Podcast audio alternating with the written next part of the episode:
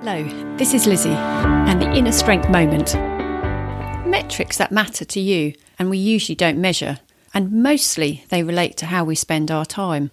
The time we spend outside, the hours we spend sleeping, the moments we spend learning, the time with family, giving, sharing, doing what you love, connecting with friends, giving our bodies and brains what they need.